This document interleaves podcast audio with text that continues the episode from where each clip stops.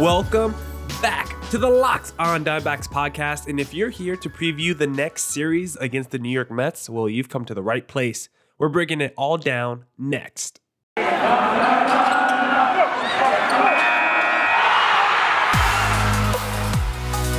are Locked On Diamondbacks, your daily Arizona Diamondbacks podcast, part of the Locked On Podcast Network, your team every day.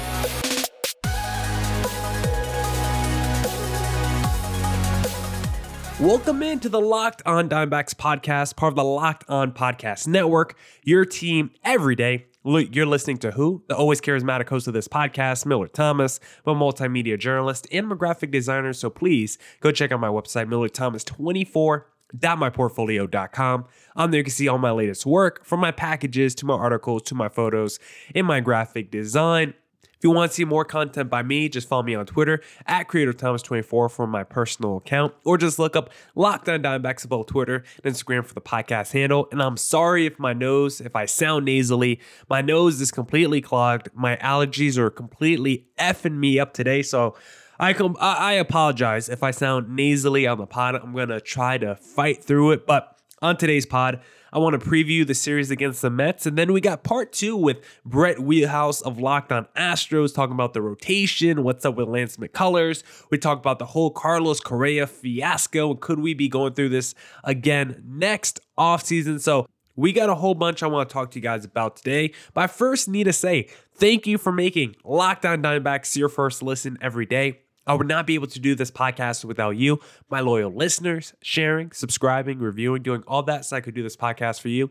Thank you. It's free and available on all platforms, so please continue to tell your friends. But now let's preview that series against the New York Mets because this will not be an easy series. The New York Mets have been a pretty good team so far to start the year because they made a ton of huge moves during the offseason. We know they got Max Scherzer, one of the best players in baseball. They traded for Chris Bassitt, got old friend Starling Marte, but that wasn't the only old friend the Mets picked up this offseason as they also got Eduardo Escobar, Fogo Power, who's off to a pretty nice start for the New York Mets. I mean, batting 263, over 1,000 OPS. He leads the National League with eight walks, a triple as well. A pretty nice start for the season for Eduardo Escobar. But this series is really important for two reasons. And the first reason I want to talk about is Zach Gallen because he's expected to make his debut for the 2022 season on Saturday. Friday, we got Zach Davies versus Chris Bassitt. I'm nervous for that game because Bassitt was phenomenal in that first start for the New York Mets, allowed zero earned runs, struck out eight, but Davies wasn't too bad. Just got in trouble with two outs, so hopefully he can clean those things up. But uh, I probably would lean loss for the D backs on Friday, but I think the D backs can definitely win Saturday morning's game. I almost said Saturday night, but the game is going to be at 10 10 a.m. Mountain Standard Time because on Saturday, we got Zach Gallen making his 2022 debut against Carlos Carrasco, who is also working his way back from injury. Really didn't pitch last season, if at all, and he looked good in his first start. Five strikeouts, 159 ERA. Looked really comfortable in that first start. I respect Carrasco a lot, and I think he's a really good pitcher. And I think that was a pretty underrated guy to get back in that Lindor deal last offseason. But Saturday is all about Zach Gallen because we know he's the ace of the staff, and we haven't seen what he looks like with Brent Strom coaching him up.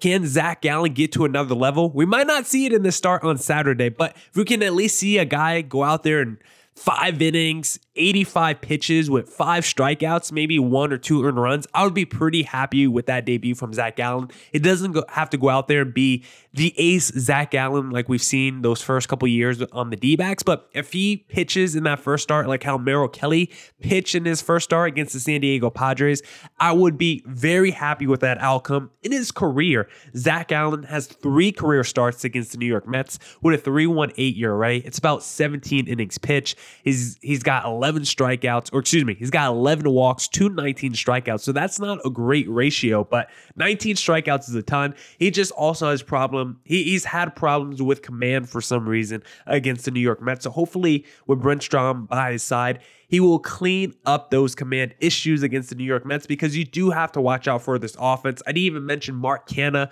who they also signed this past offseason. That Mets team is loaded and you cannot take them for granted. So I don't need Zach Gallen to look like the 2019 2020 Zach Gallen, but if he can look like Merrill Kelly in that first start we saw this year, I would be pretty happy with that outcome because this is someone with the D back season, the way it started. If we get a good Zach Gallen performance, I think it could help give confidence to the other players and maybe jumpstart this season for the D backs because they desperately need it. But the second thing I want to talk about, the second biggest storyline or narrative I'm watching heading heading into this series that could really jumpstart the D-back season is Carson Kelly, who is off to a to just a terrible start, not by just D-back standards, not by National League standards, by Major League Baseball standards, by catcher standards, because of all catchers in Major League Baseball right now, with at least seven at bats, just seven at bats, Carson Kelly is the only one without a hit.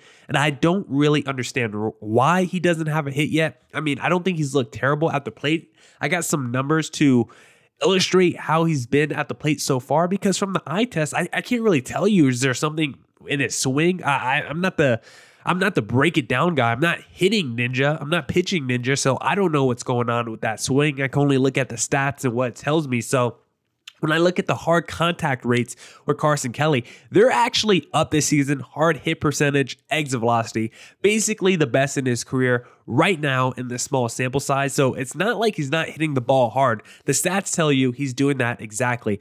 The biggest issue probably for Carson Kelly is he's chasing too many pitches. His chase rate is a career high right now. And some of that's the fact that he's over on the season. Like the more at bats you go without getting hit, the more likely you are to not play your game and put unnecessary pressure on yourself. So I think the chase rate is a combination of him just probably swing at pitches he shouldn't, and also the fact that the longer he goes over, the higher that rate's going to go. But his swing percentage at strikes is right around with his career norm. So even though he's also swinging at pitches more outside the strike zone, he still recognizes what a strike is and he's swinging at those pitches. I think the biggest issue, really, if you go even deeper than just the chase rate, is the contact percentage on balls outside the strike zone. Because listen, not every hit you get is off a fastball down the middle. There's going to be a lot of pitches where you got to go down, poke it. Maybe it's on the outside, but you go down and you poke it and you lift it for a single, or maybe you chase that high fastball and you smash it for a home run. Like, not every pitch you hit for a hit or a home run is going to be in the strike zone. And right now, on contact percentage on balls or pitches outside the strike zone, Merrill Kelly, excuse me, Carson Kelly the last three years in the D backs uniform has been around 64%. Around 64% of the time, he's made contact with a pitch outside the strike zone. This season, that has cut in half to 33%. His expected percentages, expected batting average, expected slugging percentage, not just the worst in his career, some of the worst in baseball. So for Merrill, I almost said Merrill Kelly again. For Carson Kelly, I gotta we gotta figure out a system for these two Kellys. For Carson Kelly, he needs to do a better job of making contact with pitches outside the strike zone. Maybe he needs to stop chasing those pitches, but whatever the combination is, Carson Kelly is just not playing like himself. He just does not look confident at the plate. I don't think it's really in eh, I don't think it's an issue with his swing. Think it's more of an issue with his confidence. And like we've talked about with Brett Wheelhouse of Locked On Astros on yesterday's pod, this is kind of extended spring training right now. So it's still early in the season. He's like 0 for 15 on the year, but if he starts getting hot, you know, three straight games with a base hit where maybe he gets, if he has three straight games with maybe at least two hits, his batting average could all of a sudden jump to the best on the team. Like if he finishes this series, all of a sudden on the year he's six for 25 like all of a sudden he's probably gonna have the best batting average on this d-back squad. So carson kelly he's got the offensive profile to be one of the best offensive catchers in baseball and be a real contributor to this lineup. Like not just be a good offensive catcher but be just a good offensive baseball player all around like a guy that could bat 275 maybe around 20 home runs around 90 rbis carson kelly can be that guy because we saw it back in 2019 but have we seen it since? That is the biggest question us D back fans have, especially when you tie in that Paul Goldschmidt trade with his partner in crime, Luke Weaver. Both of those guys seem to have peaked in 2019. I think Carson Kelly has flashed a lot more since then than Luke Weaver, but they still have a lot of similar questions. And for Carson Kelly, I still think this season is not as much of a make or break or of a pressure season as a Luke Weaver, but you still want to see him perform well. You still want to see him get know, somewhere close back to those 2019 levels, and maybe can start this weekend against the New York Mets. You're going to go against some good pitching with Chris Bassitt and Carlos Carrasco on the mound, but Carson Kelly can be that dude. He can go on a tear to start the season last year. You could have made the argument that first month of Diamondbacks baseball, Carson Kelly was the D backs' best offensive player. And we just haven't seen that guy since his injury, I want to say last season. So Carson Kelly, I hope you can get back to form that we saw in the beginning of the 2021 season, the guy we saw in the 2019 season, because that dude is a stud offensive player, and the D backs lineup desperately needs that guy. Now, we'll talk to Brett Wheelhouse about where is Lance McCullers in this Astros rotation? And, and is the rotation even good enough to make another World Series run? Well, if you want to bet on the Houston Astros making the World Series, just go to betonline.net because BetOnline.net is your number one source for all your betting stats and sports info. Find all of the latest sports developments, league reviews, and news, including this year's basketball playoffs and the start of the Major League Baseball season. BetOnline is your continued source for all your sports wagering information from live betting to playoffs, esports, and more. Head to the website today or use your mobile device to learn more about the trends and actions. BetOnline, where the game starts. And thank you for making Locked On Diamondbacks your first listen every day. For your next listen, check out the Locked On Now podcast, recaps of MLB games with analysis from our local experts, taking fans through the season like no other network, free and available wherever you get your podcasts.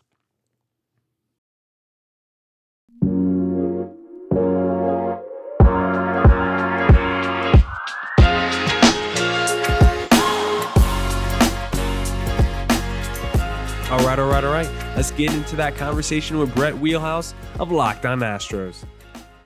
Now, Brett, I do want to ask you about Carlos Correa because you mentioned how much Aaron Judge into the Yankees. And I've done a couple crossovers with Sully Baseball. We've talked about Carlos Correa because he truly believes he's like the heartbeat of the Houston Astros. At least he was, you know, last season when he was there. But how do you feel about Carlos Correa leaving? Do you think he is that important? Do you think he is the dude that was the glue that held the fabric together of the uh, of the Astros organization, or do you like, uh, yeah, I love Carlos Correa, but even though he's gone, I think the Astros are still going to be World Series contenders.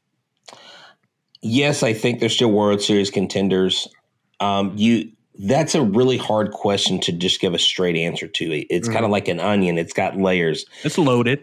You, yeah, it is because you know, no matter what I say, listeners of this podcast are going to be upset at me one way or another. So I, am just going to have to go and say, here's the deal. Yeah, um, right here. Look at this. We, we got great listeners. Edward throws it up there. Carlos Correa is batting 211 um, for his two and four twins.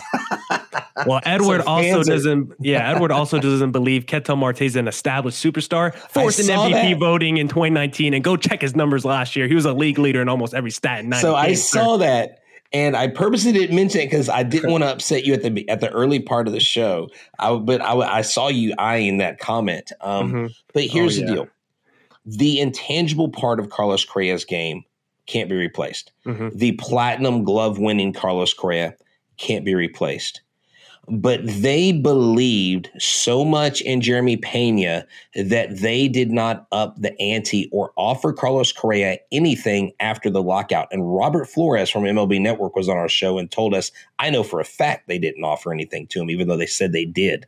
And they have a lot of faith in this Jeremy Pena kid. Now, I know was, I know it was one series, and I know he didn't do as great this series against him. He still hit the ball really hard.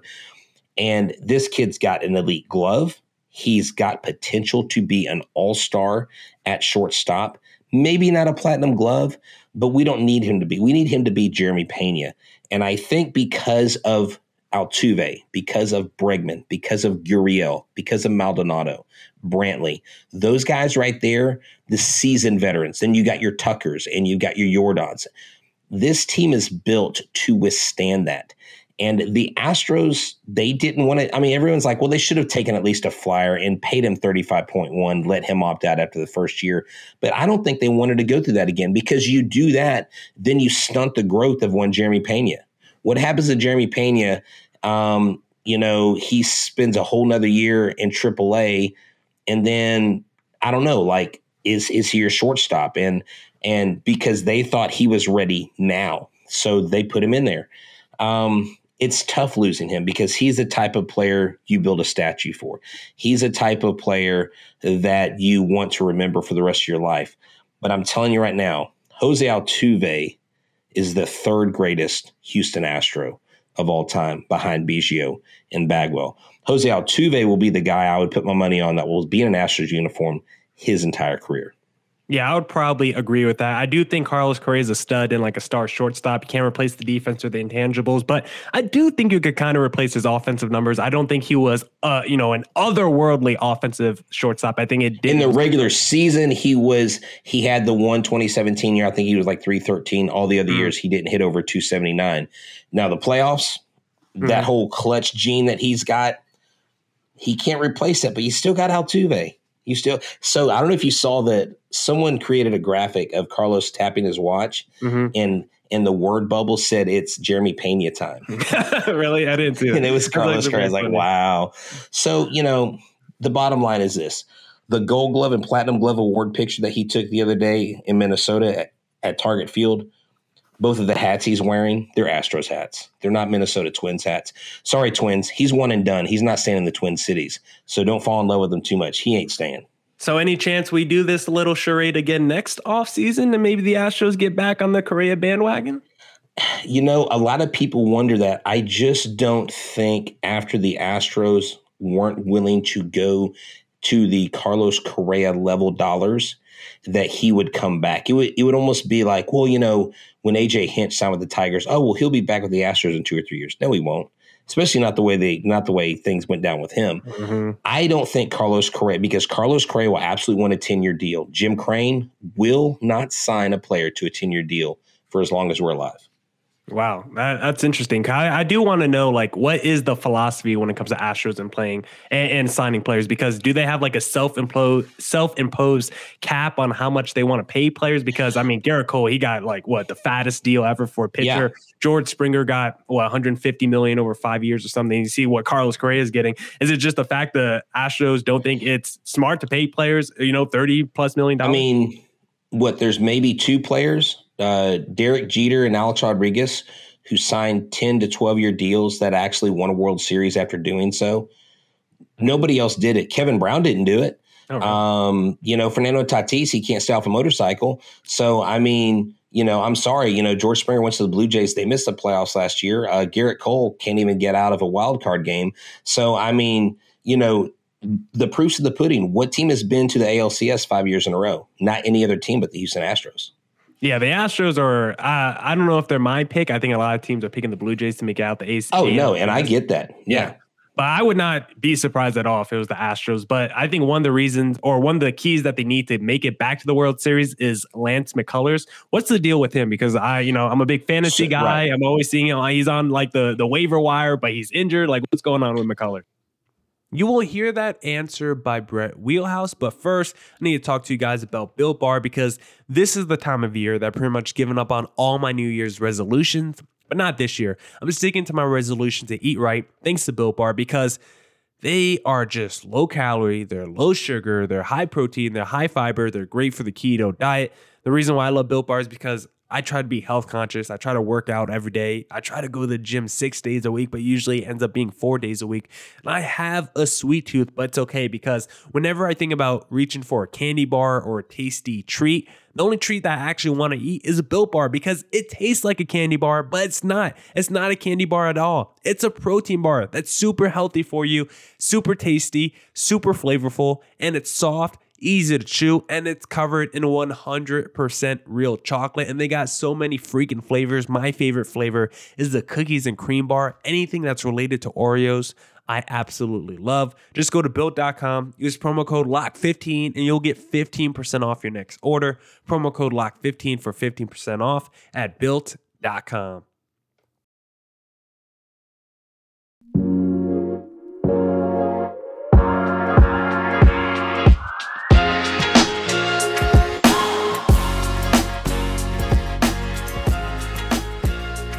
right, all right, all right. Let's wrap up the pod.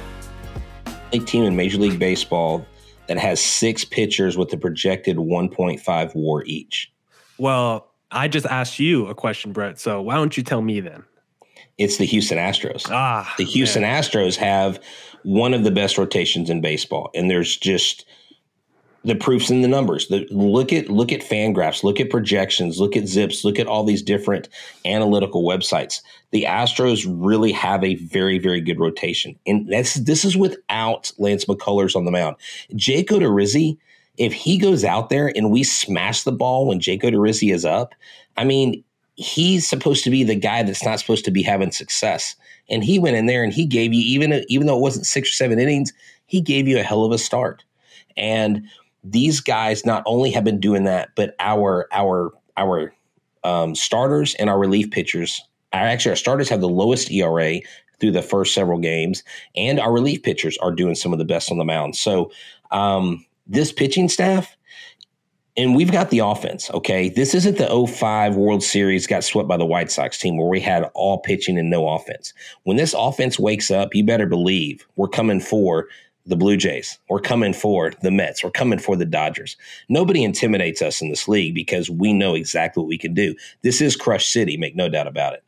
I see Edward says Valdez is a top end starter. I guess he didn't watch today's game then. And he also doesn't think Marte is a superstar. Very questionable logic, Edward. Very questionable logic. Well, I would, I would, I would go with him on on Valdez. I really think Valdez has has a stuff. He has number one. You know, Mike Trout has only said there's one pitcher in the league that has the most devastating curveball, and it was Framber Valdez. And he he does have this elite stuff literally two years ago, he went and saw a psychiatrist that helped him focus because every team, time he got on the mound, he started losing it, right? He would walk a guy and he would lose it. And I'll share this quick story with you. When we were in AAA back in 2019, this was before the Zack Greinke trade. We had interviewed Josh Rojas, Brandon Bielak, and Colin McKee. Um, Carlos Correa was there for a rehab start, and Framber Valdez was there on the mound. Framber Valdez walked six batters. My son is sitting next to me in the press box, and he looked at me he was uh, 11 at the time or, or 10. He said, Dad, the pitcher looks like he's nervous. So what do you mean? He goes, he doesn't look comfortable.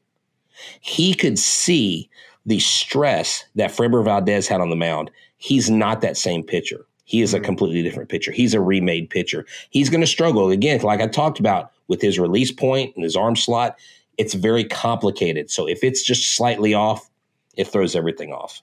Yeah, I think Valdez is good. I just don't know if I would classify him as a number one or number two. But I do, I do think he's a pretty good pitcher. But I got one last question for you, yes, H Town, before we wrap up today, and it has to do with today's game we saw extra innings once again and we saw the runner on second. I just want to know your thoughts on that because I'm pro doing anything that will make the game end faster. I think after 9 innings like if it's not a tie, get me out the get me out the ball game as quickly as possible. Like I'm okay if we just went extra innings, bases loaded, you get one out or two outs or whatever, make it sudden death. I don't care. I'm trying to get out the ball club. So, I don't know if the runner in second actually helps that because we saw the Astros go up 1 nothing in the extra innings and then what did the D-back try to do? They just try to bunt, move the guy over and then just wanted to do a little sac fly and keep the game going. So I don't know if it actually speeds up the game, but I'm pro anything in extra innings that will make the game faster. If you just want to make it a tie game after nine innings, I mean, we're going to play 162 of these. I'm okay with that result as well. So I think I started the season hating it but I think it's inevitable. It's here. We we might as well embrace it, right? If you're not going to do a home run derby like a shootout in soccer, yeah, that because be this isn't soccer, that'd be kind of cool. But you would have to take your guys that hit the least amount of home runs. It'd have to actually be a challenge. It wouldn't be like your Yordan oh. Alvarez's because because you don't want to hurt your. I mean, because why do people not go to the home run derby? Because they don't want to get injured, because they know how much work it is. Those dudes break sweats during the home run derby. It's supposed to be fun, right? It's actual work. So mm-hmm. I don't mind the the the guy starting on second base if it actually proves out to be it. I, I just the reason why I guess I don't like things is the reason why I don't like that rule. And I'll I'll wrap it up with this. Mm-hmm. It puts undue stress on the pitcher that he wouldn't then have had had that situation not be there. And okay. to me, I I don't think that's fair to the pitcher. But just like I tell my students in the classroom, life's not fair. So that's just more adversity you have to fight through. Um, I know the pitchers for the most part don't like it, but you know what they're going to do? They're going to go out and they're going to shove and they're going to do their best to win. And I would love the home run derby and extra innings. And it would be cool if we went with pitchers to hit the home runs because Ooh. the D backs got one of the best guys in the league to do that, the Madison Bumgarner. That's how I wrap it up today. Mic drop, boom. Nice. I love it. You know, thank you for joining us. Millard, tell everybody where they can find you. Yeah, follow me on Twitter at Creator Thomas24 for my personal account, or just look up Locked On Diamondbacks on both Twitter and Instagram for the podcast handle. Awesome. Thank you. I'm H Town Wheelhouse with Locked On Astros. I'm hanging out. And of course, Eric couldn't be here, but he sends his thoughts. Millard, I know we love having you on. And I love that our guests are interacting with you. We had some fun banter back and forth. Um, we got people like Kaylee, Mr. JC Willie, we got Edward, we got Mr. Saheem, and the whole crew I got, here. I got to see Edward one of these days. Me and Edward are gonna have to have a one on one. I think. That's right. Well, hey, come to Houston and we'll buy you a brew. Okay. Hey. For for all of us here at Locked On Astros and the Locked On Network with Locked On Diamondbacks, Millard, the incomparable Shane Thomas. It's a good night and good luck, Diamondbacks, and go Astros.